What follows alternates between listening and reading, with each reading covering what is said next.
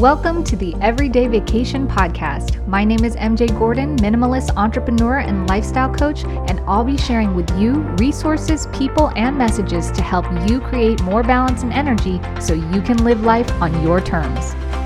Thank you for being here with me today. Let's get the vacation vibes rolling. We've talked a lot about my journey to healing and recovering from chronic adrenal fatigue but it is now official. It's been a while since I've gotten tested inside out. And last year, just before the end of the year, I spent a few months checking back in with the doctors. And by doctors, I mean my primary care, hormone specialist, and allergist. I wasn't quite able to make it to gut mapping because I got pregnant, but regardless, my levels all came back within range or high within range, aside from a couple vitamins my hormones specifically were perfect. So, other than coming here to gloat, I wanted to share a few key things I noticed on my journey that were surprising yet unexpected, but important. And I hope that by sharing these things, you can identify what that means for you and where you're at on your journey, and hopefully help prevent any unnecessary lag in your own energy improvement. Now, this goes without being said, and I know I'm a broken record about this, but if you haven't yet, please get tested. If it's been over a year since you were tested, get tested again. A lot can change in a short amount of time. And in fact, when doctors put me on some kind of regimen, oftentimes after a certain time period or a few months, we test again. And this is to make sure the body is responding to the treatment and for things like oil-based vitamins and or if you're getting any kind of hormone supplement or treatment, it's to prevent overdosing. So, getting tested regularly is so important, and I can't stress that fact enough. We're all different, and our bodies respond in unique ways.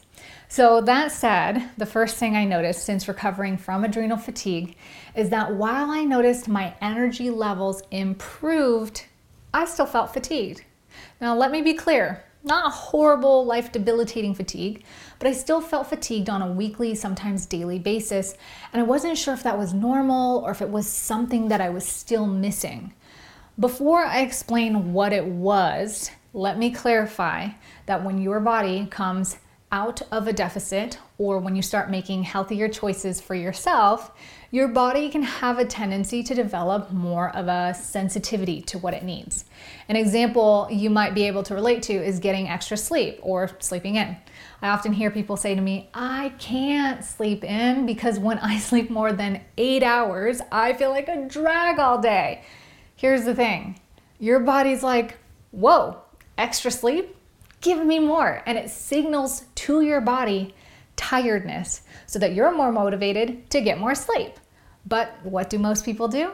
They neglect this newfound warning, continue sleeping less, and wonder why they're burnt out all the time.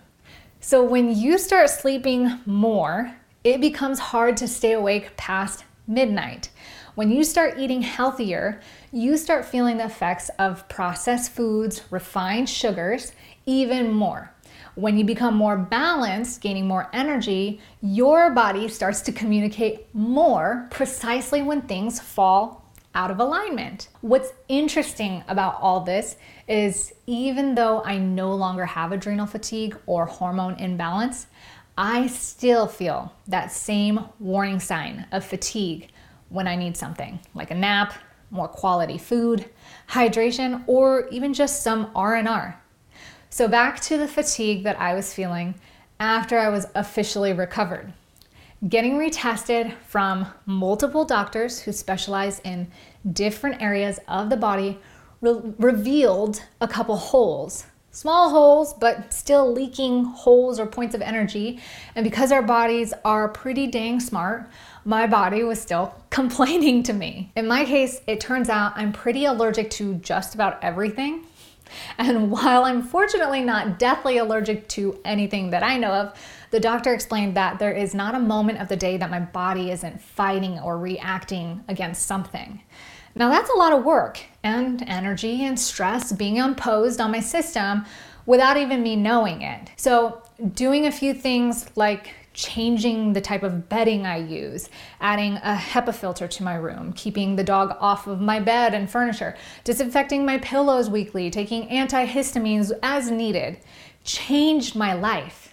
We also tackled food sensitivities, and I realized that while I'm not gluten intolerant, simply taking gluten out of my diet dramatically increased my energy and mood throughout the day. It's so obvious now that my body has developed a preference against foods that contain gluten, as well as an acquired taste towards food that promote more energy. Like, I never thought I'd be obsessed with salads. Like, I had to work so hard to want to eat them, and now I actually crave them. And tomatoes, if you know me at all, tomatoes, that's that's a really weird thing. I don't usually like tomatoes.